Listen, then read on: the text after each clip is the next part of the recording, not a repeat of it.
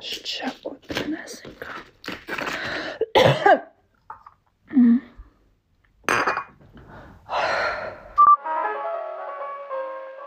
Е, Всім привіт! Мене звати Ольга Штейн, і сьогодні зі мною дуже цікавий гість, заради якого я прийшла в майстерню з температурою 38. Це Міша Алєксєнко. Е, давай так, е, розкажи мені про те, як це все починалося, як людина, яка, наскільки я пам'ятаю, закінчила наому з досить класичним напрямком, стала художником, який працює зараз суперсучасними медіа і взагалі і з сучасними інституціями, сучасним мистецтвом. Ну, я почав своє навчання в академії в 2007 році е, на графічному факультеті.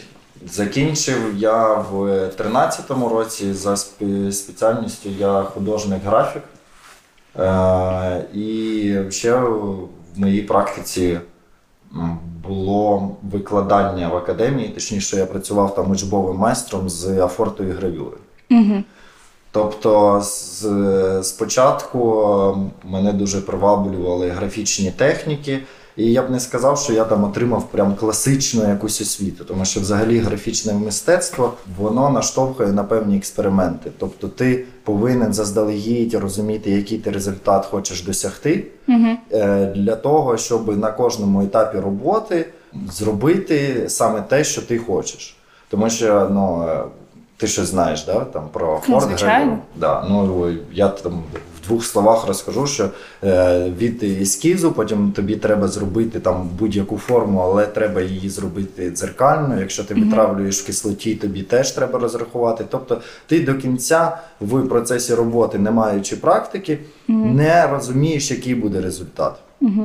І на кожному етапі, якщо ти, в тебе є якась ідея, ти повинен е, зберігати цю цілісну форму, щоб досягти е, свого певного задуму. Тобто, я думаю, що ці основи е, в експериментах, котрі я робив в, в графічному мистецтві, вони потім зберіглися надалі зі мною. Ну і переломний момент стався там в е, десь 13-му році в моїй художній практиці. Перше я закінчив академію. В академії там була майстерня, да, де я міг працювати. Я приїхав, у нас був сквот хаят. Тобто Чекай, я пам'ятаю десь фотки викладені, де ти складаєш якийсь гараж свій диплом, нереальний, офігенний, величезний. Да, ну це гараж, це вже трошки пізніше Ага. було. Да. А, у нас був сквот хаят на Софі... прямо там в мене була майстерня з видом на Софіївську площу, Ага. але це такий, ну, дійсно був сквот. Е, і я переїхав туди. Можна секунду для тих людей, які не знають, що таке сквот. Це самозайнятий простір. Як ви, Так, як так. ви його зайняли? Ти чи він був сквотом до тебе? Е, Там були е, до мене декілька художників. Тобто, фактично, це простір, котрий належить або там державі, або ще комусь. І зараз теж там залишилися сходи, але не буду про них казати, бо вони там ледве існують. Чому? Тому що ти фактично знаходиш там якогось мужичка, е, охоронця, і кажеш, блін, ну класний тут простір, ну ми можемо знімати, але в нас немає бабок. От. Ну потім е, частіше за все ці охоронці вони в тебе закохуються, ну в цю художню двіжуху. Ось е, і ну, платили там. Він домовлявся там з Жеком, платили Мгм. якісь хабарі, я так розумію. Ну тобто я там винаймав ту майстерню там за копійки. Але проіснував він достатньо довго. Він років сім там був, хтось там був ще більше. Ого, реально От. досить багато. Але просто основна, яка, е, яка основна проблема, ем, з якою я зіштовхнувся, що під час навчання я дуже багато друкував, багато рисував, в мене залишилось багато матеріальних об'єктів. Реально, котрі фізично просто складно. Ти е, кожний переїзд з майстерні в майстерню це дуже стресово. О, Так як я там змінив вже достатньо багато майстерень, на той час мені вже це ну, набридло певним чином. І я почав задаватися взагалі питанням, а для кого це взагалі матеріальні. Для кого ці матеріальні об'єкти я взагалі створюю, ну не графоманство це. Мгм. Ну і ще такий час до графіки е, не було в сучасному українському полі прикута увага. Тобто графічне мистецтво пізніше стало більш популярним. Е, Ну, це пов'язано просто з доходами е, громадян, там ок- окремо. Мгм. І я просто вирішив, що я зроблю таку виставку акцію шар котра називалася. І розвісив повністю е, якраз цей сквот. е, Він е, побудували паркан для того, щоб там щось ремонтувати або знести взагалі його. Ну тобто, із внутрішнього боку цього паркану я розвісив свої роботи, які були створені під час навчання. Е, Зробив такий стіл, де було дуже багато начерків. Ну там було ну, величезна кількість робіт. І за- запросив просто людей. От, і сказав, що кожна Геніально. людина може забрати собі на шару е, роботу, просто на, написавши на стікері своє прізвище, там дві роботи можна було на людину забрати. От, а в кінці дня просто забрати її собі. Ну мені було цікаво прослідкувати перший момент, взагалі, кому буде цікаві ці роботи. Другий момент, як будуть реагувати люди. Тобто я там переживав, що хтось буде брати роботу і казати, там це моя, це, це мій твір, там і спалювати, наприклад. І третє, чи прийдуть люди, чи взагалі буде цікаво. І який був фідбек? Фідбек був такий, що був величезний ажіотаж. Тобто, взагалі про сквот почали говорити. У нас утворилася група Йод, якраз вона і виступила кураторами. Тобто, з перші експерименти з експозиціями, як виставити роботи, е, де саме розмістити певні зони, як буде глядач е, рухатись е, в цих межах. Тобто, ми там використали. Тобто роботи мої, але кураторством займалася група, група художників. Я з одного боку позбавився тягаря цього академічного, академічного і фундаменту, і взагалі те, що я там не дарував роботи, дуже прискіпливо до них відносився. А по-друге, е, відкрив для себе такий напрямок, як естетика взаємодії в мистецтві. Тобто, коли твоя художня практика пов'язана напряму з взаємодією з глядачем. І фінальний твій витвір художній, він залежить від того, як глядач там прореагує. Глядач або учасник він навіть може не знати, що він приймає участь там в, е, безпосередньо в створенні е, роботи. Тобто, е, сам основний твір це було про людей, як вони реагують, що вони забирають. Тобто там були скандали, люди намагалися більше робіт забрати, були якісь бариги там по телефону. Ну коротше, дофіга народу. Деякі люди не могли забрати там свої портрети, де вони там зображені. Тобто потім я дійшов Як взагалі можна е, пробач, у мене просто є якесь уявлення про те, як виглядає середньостатистичний студент НАОМа. І коли ти, ти розкажеш цю історію, у мене є точне відчуття, що ти не середньопересічний. Е, ні, ну я ж спанк був. Ну, е, ну, в плані, як, е, як ти взагалі відкрив для себе таку форму взаємодії? Як взагалі приходить ця ідея вийти за певну межу? Ну, тобто, я, наприклад, тільки зараз бачу в деяких студентів якісь потяги до того, щоб зробити, наприклад, з свого перегляду якийсь повноцінний, ну не, не те, що висловлювання, але там запросити людей, якось мати якусь взаємодію, а не просто для просто перегляд для перегляду. Ні, ну це е, залежить від характеру ще людини. Тобто художник він може бути яким захочеш, як і, як і люди. Тобто е, мені завжди подобалися якісь там двіжухи, да? а іноді е, подобалося, що ти можеш бути наодинці там сам з собою. Ну, основне те, що в мене був якийсь. Я, ну, мені здається, пощастило, що я навчився в РХШ, тобто я ще не був травмований до цього. Мгм. Моя мама навчалася в РХШ, я дуже хотів стати таким самим художником. Вона е, книжковий графік. Мгм. От, але коли ми прийшли, я малий прийшов в РХШ подивитися, там була якась виставка, ну і там вступати. Це шостий клас школи. Мгм. От, я побачив там виставку найкращих робіт і щось не захотів. А це тому, що вдома була велика бібліотека, достатньо велика, е, з репродукціями е, різних художників. І я просто дивився, мені подобалися книжки. Тобто, в мене була одна із улюблених книжок в дитинстві там Аль Лісіцького.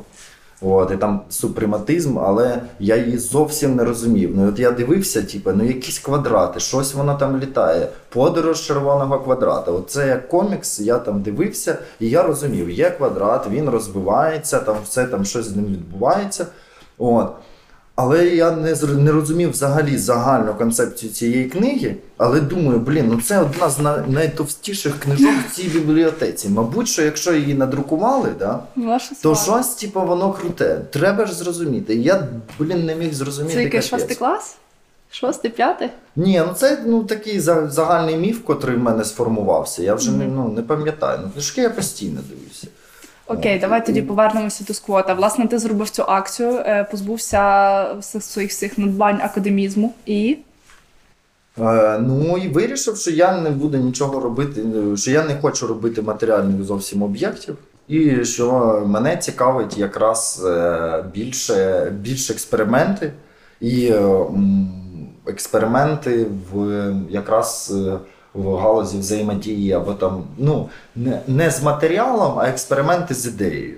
Угу. Тобто, ну і там накладається дуже ще багато факторів. Тобто, що паралельно в мене була там робота в кінорекламі. Да?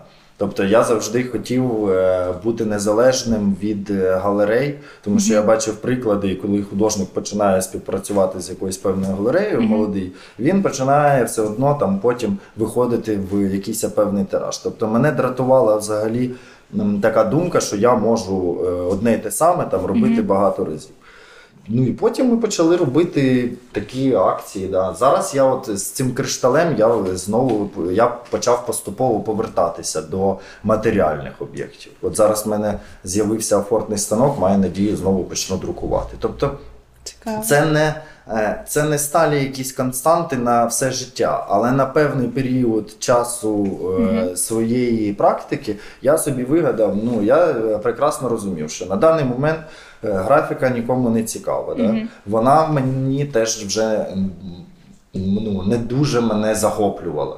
Е, якісь певні межі я там досяг. Ну там починається майдан, да? тобто е, Ти брав активну участь? Да, ну і наш же сход був прямо неподалік. Мгм. От, і ми там з моїм другом Петром Гронським, скульптором, стояли там ночами. Ну, це, це окрема тема. Просто е, загальний такий вайб, що ну, мистецтву починати кар'єру в цей час ну, Несприятлива не умова. А ще ну, був такий. Боже, а був час, коли у нас був сприятливий Ну. час для початку кар'єри? Ні. Ну так.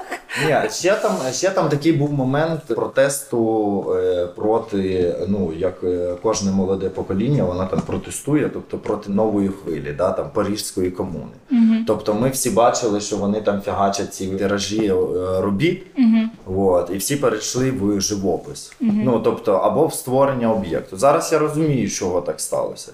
Але на жаль, ну це можливо взагалі може бути лейтмотивом нашого подкасту. Що на жаль, тому що не було в Україні музею сучасного мистецтва і немає його. Наступному поколінню постійно треба робити ці зусилля, щоб зробити те саме, що і вони зробили, а потім до цих ще попередні. Тобто. Ну, ще в 13-му році, ну що важливо, ти, запитувала, як там дійшов до естетики взаємодії. Мгм. Я в академії відчув, що мені не вистачає знань саме мистецтвознавчих. Угу. Тобто там історія мистецтва закінчується початком 20-го сторіччя. Так. І я зрозумів, що я зовсім не знаю, що відбувалося ну 100 років, ну точно щось відбувалося. І почав шукати якісь там шляхи певні. І я потрапив в резиденцію Kyiv Air. Ну і це був для мене прекрасний досвід, тому що я познайомився з художниками, котрі теж у деяких був бекграунд з, е, з академії. Там е, той же е, Нікіта Кадан, там, ну вони були як лектори тоді Угу. там е, Жанна Кадирова, Лада Наконечна. І я зрозумів, як цей фундамент можна там використовувати в своїй, своїй практиці надалі. Ну, це просто. Просто, блін, історія мистецтв може тебе наштовхнути. Звісно, у нас, якщо є якась інституція, яка займається сучасним мистецтвом, ну тоді навіть приходить студент академії. Він про у нас можна лаятись чи ні? Звісно. Він просто вахує, Думаю, що це за хуйня, це просто піздець якийсь. Такий ліричний відступ. Я так само приходив. Ну так, звісно, а якщо, а якщо, наприклад, уявити, що ти не е, знаєш просто історію взагалі там 100 років твого життя випало, ти подивишся на телефон, на айфон, ти так само подумаєш, що це за хуйня. Це просто якась чорна, чорна штучка. І все, як вона працює, навіщо вона працює. Тобто, Просто я- завидуйте мне все, вы должны были видеть бы этот перформанс. Вот сейчас я реально жалею о том, что у нас нету типа видео. Ну коротше, ну і отак от, ну а так, а тим паче, ну в мене мама викладає, в неї там взагалі жах, що вона там заганяє людей в музеї, в галереї. Ну а- але вона не в академії е, викладає. Але в академії ну, люди не ходять в галереї. Ну тобто, Так, я з цим е, теж ти зіткнулася. бачиш, що... у нас їх три там. Ну, Ну так, але є таке відчуття, ніби є якась е, велика така яма між тим, де закінчується наома, взагалі просто навчання, і те, де починається насправді справжнє там сучасне мистецтво, умовна робота, ринок, бла бла бла. Типу, я не уявляю, як. Е, Як студенту, який опирається виключно на свій академічний досвід, можна якось вижити в цьому світі, але тим не менш, мене цікавить е, якраз оцей шлях надалі, тобто якісь такі основні пункти. От стався сквот, сталося це твоє висловлювання, потім був майдан. Я вважаю, що Ну це е, от практично майдан одразу почався. Угу. І е, після нього або в періоді цього ти зробив якісь е, важливі вислови. Тому що я бачу, що окей, можливо, по моєму такому аналізу, що досить багато зараз. Іменитих сучасних художників вони зробили свої якісь найкрутіші висловлювання саме під час е, цього періоду. Ну тут більш важливо навіть не про висловлювання, хоча мені здається, ми дуже там зробили деякі дуже влучні штуки, але ти їх можеш зрозуміти тільки коли пройде якась дистанція. От пройшло 8 років, Мгм. да, коли там починають цитувати або використовувати їх, е, ти і сам розумієш, що це було важливо. Коли ти знаходишся всередині моменту, наприклад, як зараз, у нас зовсім немає дистанції. Ми не ми об'єктивно не можемо сприймати зараз цю реальність, і ми зрозуміємо, що е, саме там, особливо в мистецькому полі відбувалося зараз, тільки там, коли пройде час. Ну мені здається, найважливіше, що сталося, це те, що ми зрозуміли, що е, там певна група художників е, вони мають якісь амбіції. Да? Хочуть і далі розвиватися. Е, в галереях ти не можеш виставлятися, галерей фактично і немає. Інституції теж не запрошують, хоча після цієї виставки нас почали в арсенал запрошувати. І якраз арсенал бойкотували. Коротше, там теж цікава історія. Але Ти ж- тоді бойкотував теж? ні, зараз розкажу. Так. І що найважливіше, що ми об'єдналися, і коли є один якийсь е, там дурко, да, який постійно намагається доказати якусь там певну свою точку зору, да, е, сам собі в першу чергу. От, е, а коли ти дуже юний, це е, так експресивно розходиться більше на інших, да? хоча ти працюєш більше з собою. Це одна справа. Да? А коли вони об'єднуються в якусь групу, це вже має більшу вагу. Тобто ми об'єдналися, група Йод називалася, нас було там шість художників, шість або сім, ну коротше, от десь стільки художників було. От, е, і з'ясувалося е, перший момент, е, що ми всі об'єдналися, тому що були в одному просторі в цьому сквоті. Мгм. Да? Е, І ми почали розмірковувати там про проекти, і що нас об'єднує в цій групі. Угу. Ми потім через там, років 6 робили потім аналіз, і нас якраз об'єднала політична ситуація. І на той момент цікава е, відбулася така трансформація, що жоден з нас особисто не робив проекти, зв'язані з політикою. Мгм. Але коли ми об'єдналися в шістьох, Мгм. да, ми всі в нас проекти вони пов'язані тільки з ситуацією, з політикою, з, е, е, з анексією Крима, з газом, з війною. Тобто, це був такий об'єднуючий фактор. Тобто розвалився сквот Хаят, тобто ну, нам довелося піти звідти. І е, наша група вона е, там зробила тільки там один проект після того, і то якраз про аналіз, чого ми об'єдналися. До речі, куратором цієї виставки була е, Катя Наско. От, е, Хмельницький. Так що бачиш, у тебе такий е, послідовний, послідовний Так, подкаст. так. Тому що вона нас запросила як групу зробити проект, Угу. А ми сказали їй, е, що ну ми подумали, да, класно, а потім е, відповіли, що ну у нас е, у кожного практика пішла своїм шляхом. Ми всі одне одного любимо, поважаємо, але працюємо вже давно окремо. Ну, вона сказала, ну може, ви щось подумаєте. Ну і ми подумали, що нам було б дійсно цікаво просто проаналізувати, а чого ми об'єдналися. І ми от про це і робили проєкт. Мгм. Такий через, через нас зріс. Тобто на початку кар'єри це було Кар'єра це теж таке слово раніше не використовували. Ти що сказати кар'єра, або я хочу бабки заробляти. Це капець, ти, блядь, не художник вообще. Цить, ти повинен бути оце в говні. Ну але як е, ну та, але як А ще, а ще зараз е, нюанс. А ще прикол з групою, що в тебе яка відповідальність? Менше мені здається в групі. Е, Ну, всередині е, є, тобто ти ще виховуєш відповідальність, але загалом. Ти, наприклад, як художник, я там підписую там Олексієнка, да? це відповідальність зрозуміла. Тобто ти вже не відмиєшся, якщо якесь гівно зробиш. А тут якась абстрактна група, ніхто про неї не знає. Група йот, роби, що хочеш. Знаєш? Ну, в принципі, так, більше е, тим паче ми дуже сором'язливі такі люди, але один із перших проєктів ми вигадали е, роботу, концепт, і ми почали писати просто всім галереям. е, В яких були там е, прозорі, нам були потрібні прозорі двері. Ось. І е, якщо б я був один, наприклад, ну їх там в 14-му році, там початок 14-го, то я б в житті би нікому не написав би. Ти що? Я і зараз нікому не напишу, ти ж знаєш, я не відповідаю. Так, е, А тут нам відповів Карась, і ми там зробили проєкт. Вид на Крим. Ну. Е, цікаво, бо мені до цього Олексієнко, мабуть, не відповідав місяця два, може три, може більше. Я Ні, зайшла, я, коли я писати йому.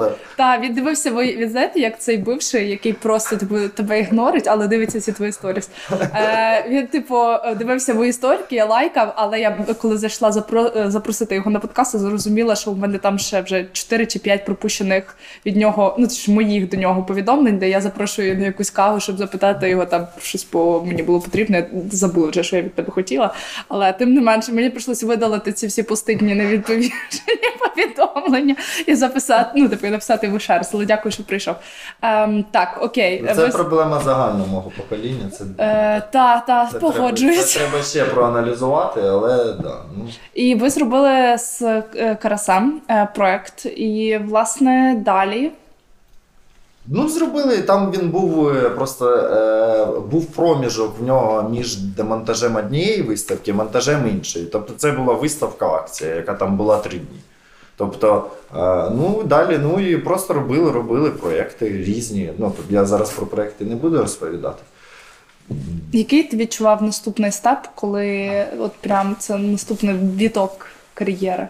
Наступне мені стало дуже душно в, в Україні. Угу. Ну, це перший етап там закінчення академії, да, що треба історія мистецтва. Другий етап, що мені не вистачало е, контексту загальносвітового. Тобто я не міг осягнути і зрозуміти взагалі, що в світі відбувається. Тобто було відчуття певне такої, Ізоляції? Ем, Ну, ізоляції було до Майдану. От до Майдану відчувалося взагалі, що якщо ми не, не скинемо Яника, то взагалі буде повна шопа. От тоді от таке відчуття було. Я ж декілька робіт з цього приводу зробив. Не досі там зараз навіть актуальні, експонуються там відеороботи. От. е, ем, я почав подаватися там в різні резиденції, подавався Гауде Полонія. От. Е, Це польська, польська резиденція Та, на півроку для художників. От. Там Цікаво. реставраторів досить багато. Реставраторів да, там дуже люблять, е, тому що реставратор все ж таки має утилітарну функцію. Одна секунда, це Міша встав і курити. Ви будете це все чути. Трошки СМР в кадрі, все добре, ти можеш йти. Просто я клас. мушу попередити, чому ми різко всі почали рухатися і звучати інакше. Давай я поберу свою скульптуру це нормально. Е, Та реставратори тут досить часто їздять. Я пам'ятаю, що я ще коли вчилася.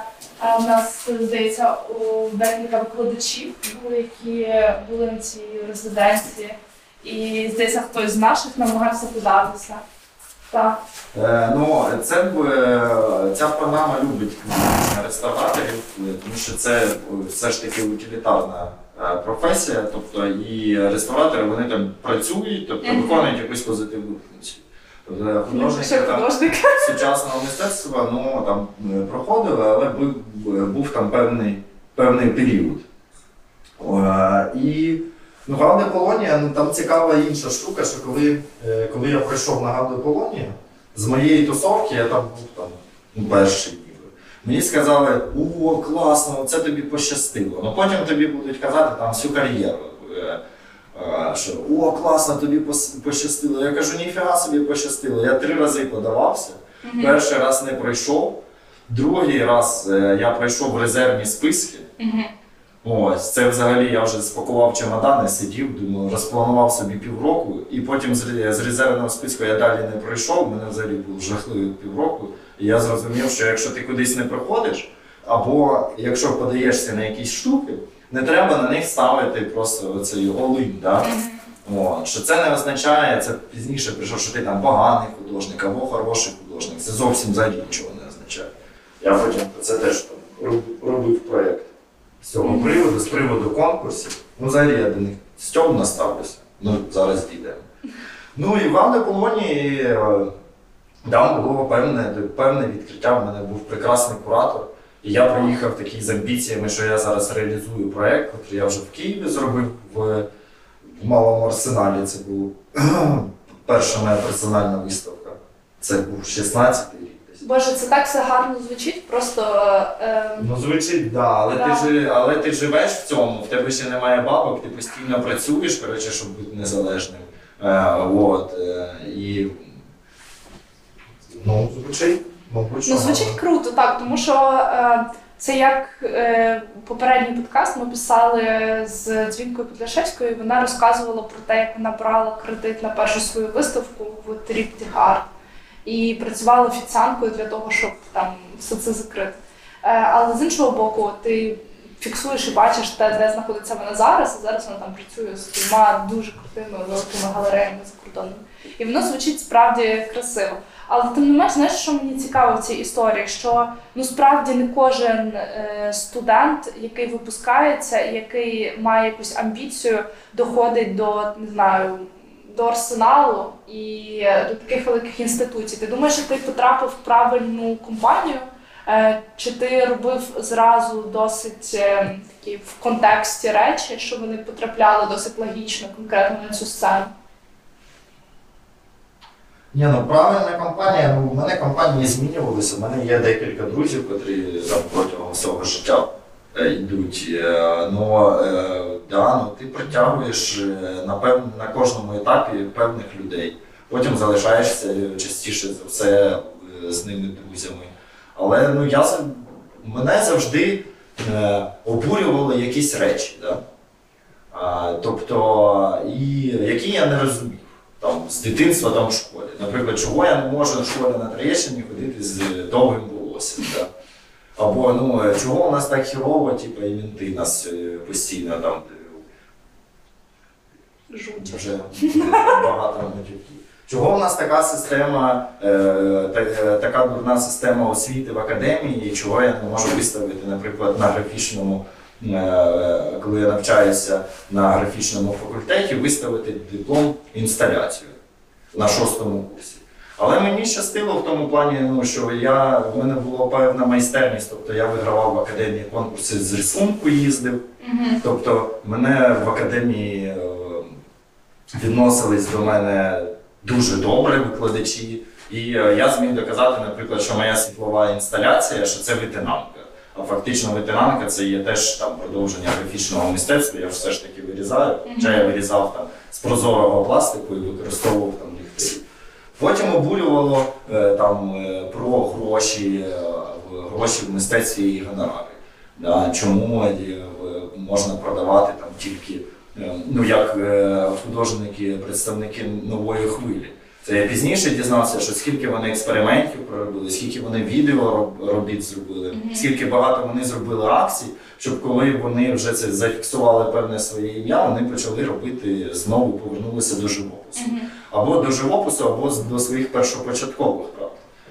Бо, по-перше, що є певна циклічність, і художнику все одно е, є необхідність щось е, робити і матеріальне. Мгм. Тобто я все одно матеріальне щось робив е, весь цей час. Там, е, постійно, як медіа, там, мені простіше за, за, зарисувати, ніж записати, а потім там трошки тексту додати. І мені цей ребус він зрозумілий. Мгм.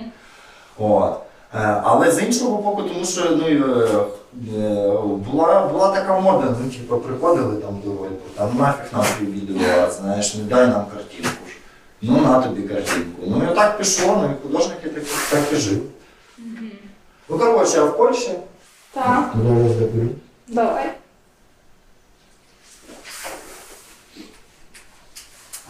Я почав навпаки сумувати дуже за українським контекстом і сумувати, як не дивно, я тоді на Троєщині жив за Троєщині. Серйозно. Да, я ненавидів весь час Троєщину, коротше. А тут я зрозумів, що це все ж таки унікальне місце, певне. Ось. е, І почав там аналізувати, чому не може бути це теж якоюсь центром мистецтва. Ось. Ні, ну в- плані того, що там Монмартр в Парижі це було там забичене місце, да? Так. Андріївський узвіз там у нас ну, то- то не центр мистецтва, але теж був забичене місце до там 86-го року, День Києва. Можливо, нас чекає ця історія. Кройцберг в Берліні, е, Бруклін в Нью-Йорку. Так, Ну, якраз хотіла сказати про Бруклін і е, Вестсайд, що можливо нас чекає та ж історія. Ну, не знаю. Я, там- я там зараз можу сказати, що я втомився просто цим займатися на певному етапі. Але тоді, е, е, коли я повернувся з Польщі, я був такий. А, я зміг в Нью-Йорк ще з'їздити. Там зробили проєкт, коли я був в Польщі. Як це сталося? Е, ну, запросили групу Йод в, при, зробити там інсталяцію. Якраз у нас була там з, з Як це механічно пов'язана. стається? Ну, в плані, е, ви якась маленька, можливо, нікому не відома. Як механічно е, зараз. Е, е, Вся ця сфера дуже пов'язана і практично всі один одного знають. Тобто є ж е, така умова, що ти можеш взагалі нічого не робити, да, як художник, але е, маєш ходити на виставки. Так. Е, Якщо грубо сказати, оце якщо ти бухав з кимось, ну от е, і там запам'ятався, отак от тебе всі і знають. Ага. І от ну Е, розходимося. ні, ну ну там пив каву, теж раніше часи були трошки інші. Е, ну, це так. Е, власне, вас е, ти- знав когось. Е, Да, там переїхала, ми разом навчалися, і там жила Маша Пасічник в, в Лос-Анджелесі вона жила, якщо не помиляюся. Ось. І в неї був вихід на якусь резиденцію. Ось, і вона хотіла зробити виставку українського мистецтва і запросила групу І з трьох людей дали візу тільки мені, і мені здається, що тому що в Україні всі, хто були їм візу, не, не дали. Я подавався в Польщі. Там е, був протекторат мого куратора, Міністерства культури Польщі, і тому мені дали візу.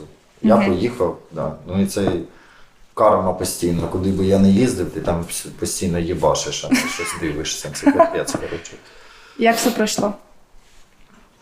Та як мені там здавалося, що ні, ніяк не прийшло. Але е, потім я дізнався, що це там важливе, важливе місце. Ну, е, воно е, це місце таке по духу дуже відходило із квоту Хаят. І е, воно чимось на клозер схоже як зараз, і цю агломерацію, всю е, інституцій. Ось. Ну, як реалізував проєкт, е, я був задоволений. Він навіть цікавіше виглядав візуально.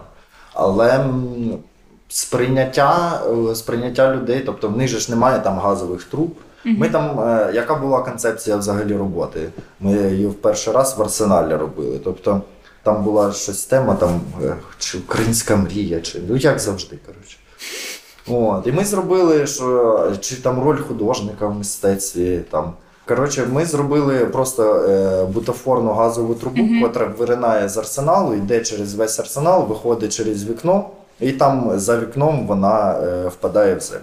Ну і концепція була якраз така, що типу, пофіг на ваше мистецтво, якщо нам потрібна буде тут газова труба, ми її зробимо. І ми її зробили на такому рівні, що коли ти е, глядач іде, він повинен, щоб пройти, він повинен нахилитися і зробити уклін. Уклін цьому ресурсу, щоб пройти далі. Ну, там цікава річ, що навіть діти теж вони е, нахилялися. Ну, але нам не дозволили до самого кінця зробити, бо по нормам пожежної небезпеки там якась повинна була, відстань бути. Угу. Я пам'ятаю, там прийшли депутати, там Яценюк, щось його ведуть, вперлися в цю трубу. Коротше, і обходили довго. А і ще й газовщики приїжджали, бо ми класно зробили. Ну. І воно крутіше виглядало так? Е, візуально? Ні, ну там вже ми, е, коли ти робиш, е, ну. Я завжди, коли починаю щось там створювати, це найчастіше за все щось нове, новий матеріал. Да? Тут е, була вже відпрацьована там, е, е, там більше саме інсталювання робили Саша Єльцин і Сережа Западня. Це учасники групи. Мгм. І е, Якщо зможеш, скинь мені, будь ласка, потім посилання на всіх, щоб я могла додати в бокс з інформацією. Да, в групі були е, Олександр, е, в групі Йод були Олександр Єльцин, Сергій е, Западня, Альона Науменка, Аня Щербіна, Маріна Москаленко. І я. І ти. Да. Ну, а там просто вже була. Ну, просто зробив там по-іншому. Але там я був один, і, і це було, звісно, складно. Місцеві епіцентри. А наступна, е, ти повернувся. Да, я повернувся. О, добре, що ти слідкуєш за цим якимось таймлайном. Ти слідкуй. Я повернувся і зрозумів, що Троєщина це якесь ну, прикольне, прикольне місце. Воно має свою унікальну там е, градостроїтельну цю мережу. Там е, дуже грамотно все збудовано в плані комунікації. Тобто в тебе певні е, там е, відстань від е, будинку е, до школи, до дитсадочка, до магазину. Ну коротше, думаю, що такий класний район, який так гарно виглядає на мапі, чого він такий херовий. Ну, взагалі, чого тут було стільки гопників, звідки воно взялося? Ну, почав вивчати цю тему. До речі, коли я вже повернувся, там гопників було вже набагато менше. Це, це не Так, а що ж так? 2000 Ну, по-перше, це історія Троєщини, да, що її, е, коли будували, кого заселювали в, ці, в цей район. Тобто там така еклектична складова м, містян. Тобто це люди, котрих е, переселяли з центру Києва, Мгм. коли е, демонтували будинки. Певна частина. Інша це частина це чорнобильці, а інша частина це е, люди, котрі були з цих сіл або Мгм. з інших сіл. Угу. І є там, я вже не пам'ятаю, чия це стаття, це не мій висновок, але я з ним погоджуюсь, що просто е, закони села вони перемогли закони міста. От і все. Мгм. Тому що було е, е, населення сільського було більше, просто є певні традиції і звички. Мгм. Там е, в певний момент е, ну, сила, сила вона перемагала. Цікаво. Е, і, ну, і, і, і часи, звісно, ну, після 90-х, да. І це вилилось в якийсь проект. Е, да, я зрозумів, що блін, ну якщо гора не йде, да? чи як там. Ну коротше, я там коли повернувся, був вражений ще е, іншим, що ну, після смерті моєї бабусі залишилася квартира на Троєщині, вона двохкімнатна. І там був зроблений там ремонт, але її кімната повністю залишилася. Е, ну, я повністю не чіпав її кімнату. І я почав, я коли повернувся, думаю, блін, а чого? Ну це зараз якраз почали відбуватися процеси декомунізації в країні. І я думаю, а я ж теж от, е, за декомунізацію, за децентралізацію, але я не декомунізував якраз у цей простір її. Мгм. І почав аналізувати це, і вилилось там в виставку. Я там це в 16-му році зробив перший проєкт, це Кришталева мрія. Це був перший, перший варіант. Тобто Кришталева мрія Як в мене такий лейтмотив. Там е, була і інсталяція якраз, е, тобто в квартирі були е, розставлені предмети, кришталь. Якраз е, ну, в чому фундамент взагалі? Що я ненавидів взагалі совкове і кришталь. Тому що я хотів, щоб замість кришталю вдома стояли книжки, Мгм. а стояв кришталь. Але після смерті бабусі я цей весь кришталь склав в коробки, і він мені постійно заважав. Але виконати я його не міг. Я не знав, що з ним робити. І ще є ця кімната, котра повністю є законсервована. Тобто вона так довго казала якраз про якусь сакральність її місця, да? і про цей кришталь, що прийде якийсь час, тобто і ми зможемо всі з нього їсти, але цей час не, е, не не приходить. настає. Тобто те весілля воно не заслуговує уваги, ті похорони теж то гавняна людина померла. Там. Кришталь. І ось вона померла, і я зрозумів, що вона цю кришталеву мрію, цей міф, вона передала мені. І я не можу з ним вже розпрощатися, тому що він е, несе якусь певну пам'ять про неї. Мгм. І тому я виставив цей кришталь як музейні такі експонати, підсвітив, і він давав такі величезні тіні різні. І там була відео ще одна окрема робота, і написав, повісив е, в просторах три фото бабусі різних років з описом, як вона е, ставилася до цієї квартири. Тобто, чому, е, якщо коротко, чому вона е, хотіла отримати квартиру на Троєщині, а не на Подолі, коли їй пропонували. І на Троєщині вона саме отримала, е, як вона ставилася до своєї кімнати, і як вона ставилася до кришталю. От. Ну і запросив людей, зробив таку виставку. А потім зрозумів, що ця тема дуже е, велика і обширна для висловлення тільки однієї людини. Цього замало. І почав запрошувати художників різних, щоб вони використовували бабусину цю кімнату. е, Законсервовано. Ну, законсервовано, ти розумієш. Так, де так, просто так. залишилося все, як там Як було було, при її житті. Щоб вони її використовували як інтенцію, якраз для аналізу, е, що відбувається зараз, е, враховуючи наше радянське, радянське минуле. І воно дуже скорелювалося з е, такими самими бабусями е, інших людей, Так. інших художників. От, тому що це ну, частка нашої історії. А загальний концепт він якраз був. Мені було цікаво, просто щоб показати, що Троєщина це не гнітник, да, і щоб туди приїхало багато людей, там, ну, децентралізувати. Тобто мені дуже подобалася ідея децентралізації. Але коли я повернувся, я розумів, що ну що я можу зробити своїм ресурсом. І я вже е, коли там ще в академії навчався, розумів, що я там не можу зробити там класну дорогу скульптуру, бо в мене немає грошей на матеріали, на те, на те. І ти час, частіше за все не робиш. Бо ти обламуєшся на ну, ти вже в голові розумієш, що ти не досягнеш того результату, якого хочеш. А на той момент у мене вже був досвід, і я знав, як можна працювати просто з тим гімном, що в тебе є. От. І, коротше, і, і сталася дивна ситуація, що прийшло дуже багато людей. Це було там три виставки. Вони були там е, через е, там, два тижні. Тобто це був такий е, е, згрупований сет. Мгм. Е, Мій проєкт, е, проєкт Тараса Кам'яного, художника з Харкова, і проєкт Даніїла Галкіна, художника з Дніпра. Мгм. Тобто теж такий децентр... ну, децентралізація певна. І прийшло дуже багато журналістів і написало багато відгуків. А що виявилося? Що та журналістка вона живе там через три будинки, той журналіст е, живе чи, там в іншому кварталі, той художник тут живе. Всі боялися сказати, що вони з Троєщини, бо це ж типа не богемна. А тут виявилося, що блін, нікого не треба затягувати на Троєщину, тут і так всі живуть.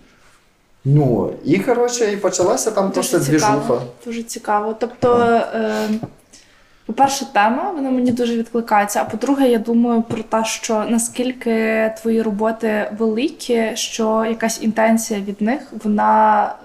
Вона ви- ви- вибудовує якийсь рух навколо цього. Ну це не про роботу. Тобто тут не можна вирвати з контексту цю роботу да, і сказати, що вона велика. Тут е, загальна, е, загальна Ідея ідея.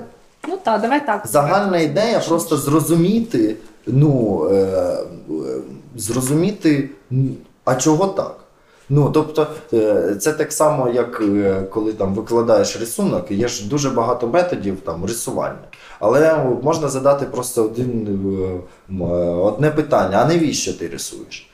Ну, навіщо ти рисуєш саме це? Можна е, е, намагатися там зрозуміти форму, або зрозуміти співвідношення якихось певних е, там частин, або ну, ну, це намагання щось зрозуміти. Або можна рисувати, щоб вступити в академію і потім забути про це. Е, Паралельно це 2016-2017 рік. Я наскільки розумію, Так. ти паралельно чим займаєшся? Типу, як ти заробляєш гроші? Ти працюєш? В, Просто десь. Я е, ні, ну я е, працював е, до була криза 2008 року. Постійно, блін, якась криза. Та-да. Це- Коли я навчався в академії ще там з другого курсу, я там нормально заробляв, тому що я трошки, трошки викладав. Але спочатку не я заробляв, я робив сторіборди, розкадровки для реклами, кіно. І там нормальні гроші платив. Ось. А потім робив художником-постановником, е, точніше, не головним художником, а просто художником на рекламі. В рекламі, фільмі, якісь серіали для кацапів там багато тоді робилися, взагалі ненавидів їх. Це просто капець ублюдки срані. Е, так. Ще тоді, знаєш, це був До того, як я капець стала просто. мейнстрімом. Окей, 17-й рік закінчується і далі. Ти ведеш постійно свою практику. Ну, паралельно, да, але ну, займає в тебе багато ресурсу. Ну, робота займає ресурс. Тобто ти заробляєш гроші, вкладаєш її там в свої проекти, тобто в галерею. Ну, потім я зробив проект Голлівуд Троєщина, мій персональний. Це, е, і з цим проектом я там переміг ну, там, конкурсі мухи. Розкажи мо- про мо- нього детально. молоді художники, молоді українські художники. І там певний злам теж в мене е, Розкажи. стався. Ну, всі знали, що я заробляю гроші в кіноіндустрії, тобто там розкадровки або реклама, і всі знали, що в мене є американська віза. І я почав розпускати такі плітки, але казав, щоб ніхто не, нікому не розповідав, що мене запросили в Лос-Анджелес робити там розкадровки для фільму. Ну, я рисував я там швидко, і всі знали, що типу, ну, таке може бути теоретично. От. Ну, а там перескакуючи далі. Ну, а насправді це два місяці я розпускав ці плітки, тому що я розписав певний сценарій, а два місяці так довго, тому що мені треба було накопити якихось грошей, щоб місяць просидіти вдома. Ну і коли настав цей час е, відльоту, я насправді просто закрився в цій квартирі 14 на Троєщині Угу. і повністю імітував своє життя в соціальних мережах. І там було дуже багато нашарувань. Тобто, коли я е, розпускав плітки, я казав, що мене додавав якісь певні нюанси, що мене запросив Федір і Борис, це емігранти із Уфи. От, мені було цікаво, як будуть реагувати, що я буду е, працювати на, на росіян. Е, Федір і Борис це насправді абревіатура ФБ. Коли я поїхав, ніби поїхав, я просто закрився, Так. я повністю змінив ем, часовий, е, часовий пояс. Тобто я відповідав на повідомлення в соціальних мережах е, тільки коли в Лос-Анджелесі був день. Коли було навпаки, я робив новий контент. Ну тобто я себе фотографував, вирізав в фотошопі, вставляв там ці картинки, ну і запускав в мережу, дивився на реакції. Тобто, це та сама естетика взаємодії. Тобто, мене до цього проекту привело, що ну я вже в естетиці взаємодії там зробив дуже багато речей, котрі мені мене цікавило. Що може бути далі? Яка може бути далі взаємодія? Я вирішив взаємодіяти через соціальні мережі. А ще поштовхом було те, що мене дратувало, що е, Майдан він ж почався якраз з Фейсбуку. Після закінчення Майдану Фейсбук почали е, ну, до медіа в той час взагалі було ставлення ну, е, довіри нуль. Тобто всі довіряли тільки персональним певним да, і публікаціям в Фейсбуці. Але люди почали забувати, що це суб'єктивна думка певної людини, але вона публікує якийсь висер да, в Фейсбуці, і всі цьому вірять. І це капець, це так гаріло. Ну, взагалі, ну це ну просто типа, ну, невиносимо. Да? Ти там що хтось в Фейсбуці написав все. Це, мабуть, тому я погано відповідаю в соціальних мережах. Ні, реально, бо в мене був злам, коли я робив Голівуд Троєщина. Бо ну, це е, місяць просидіти вдома одному. Да? Ну зараз після ковіду теж Чекай, це це ж тоді не було доставок. А як ти виживав? Да, Тобто, нічого, ні, ніц не було. Ти ховався під маскою? Ні, ну я вночі виходив там в сільпошку, брав там їжу, сидів, але я був. е, е, Що мене вразило найбільше? Те, що в мене був сценарій певний. І я думав, що я знаходжуся над ситуацією. Тобто, що я її контролюю і я цю ситуацію створюю. Я створюю контент, я запускаю, я там я голова. Але я зрозумів, що наскільки легко е, е, обдурити свій е, разум, що я почав взагалі думати більше, що я там знаходжуся, а не тут, в Києві. Тому що я перейшов, е, я пройшов за цю подорож всі ті етапи, котрі людина в реальності проходить, коли подорожує. Тобто, перше, я не думав, що мене викриють, да? я, в мене був страх їхати. І перший пост в мене був, що я знайшов там паспорт. От я думаю, блін, який же перший пост зробити? Все, треба їхати. Я всім сказав. І я перерив всю квартиру, щоб знайти свій закордонний паспорт. Потім я відчував певний інтерес. Да? Я вивчав повністю місто, я гуляв по Google Maps, там е, все вивчав, там знаходив собі друзів. Ну знаєш, друзів там Google Maps, типу ці каряві чоловіки там. От. Потім етап, що я почав сумувати за Києвом, хотів повернутися, тому що ну, е, гарна погода, всі гуляють, а я сижу в хаті, коротше, це страчу контент. А наступний етап, четвертий, я не хотів повертатися назад. Тому що я вже напілів стільки всяких штук, що там я на вертольоті, там я з Бред Пітом, ну там ще якісь штуки. Але я розумів, що в контексті мого сценарної, е, сценарної історії це ще зарано. І тобто, а потім я думаю, так, стоп, ну це ж треба, ну це ж е, до безкінечності можна розвивати все. Стоп. І що мене наступне вразило? Ну, і я там збирав е, всі лайки, всі дописи, котрі люди писали. Люди е, просили мене, щоб я купив подарунки. Я думаю, ну в такому глобалізованому світі, які подарунки з Нью-Йорка. Зараз там ось з Лос-Анджелеса. Зараз я куплю. Я там трошки там пере, якось загримурував себе, пішов коротше, на Троєщинський ринок. От, і накупив I всі love ці- you, цю футболочку. Ні, там багато чого. Really? Ну там кепки. Були проблеми з New Balance, бо вони дорого коштували дуже. Тому я купив тапки просто троєщинські, звичайні. Пофарбував чорне, зробив лого New Balance і нормоз. Але наступне, є наступний який етап? Ну тобто, коли ти продумуєш проекти в естетиці взаємодії, ти приблизно у тебе має є сценарій, і ти приблизно здогадуєшся, як вона закінч... Мгм. повинна закінчитися, результат. Але результат завжди несподіваний. Тобто я очікував там різні реакції, що хтось образиться, ще якісь штуки будуть. Але яка сталася реакція, я на неї не очікував. А яка стала? Я м, е, зібрав людей. Всі знають, що коли я повертаюсь там з подорожі, роблю велику тусовку. Зібрав людей, був такий заклад, ефір, такий андеграундний, і там багато теж художників було. Ну, коротше, зробили там проекти різні. І музиканти. І ми там е, всі зустрілися нарешті. Я там розповідав якісь певні історії. І я кажу: ну от у мене було мало часу, але я зняв фільм, про як- який називається Голівуд Троєщина. І він якраз про те, що Троєщина потенційно може бути теж як Голівуд, центром кіноіндустрії, бо Голівуд це район в Лос-Анджелесі, да, Троєщина район в Києві, і то, і то центр кіно. Ну, на Троєщині величезна кіностудія фільм Мгм. знаходиться. Це ремарка. І коротше кажу, подивіться фільм. Ну, фільм повністю зроблений з е, нарізок, там знятий через Google Maps. Починається він з титрів взагалі. Це все е, титри величезні, це учасники, всі, хто пролайкав мої фотографії, всі, хто написав коментарі. Тобто вони учасники проєкту.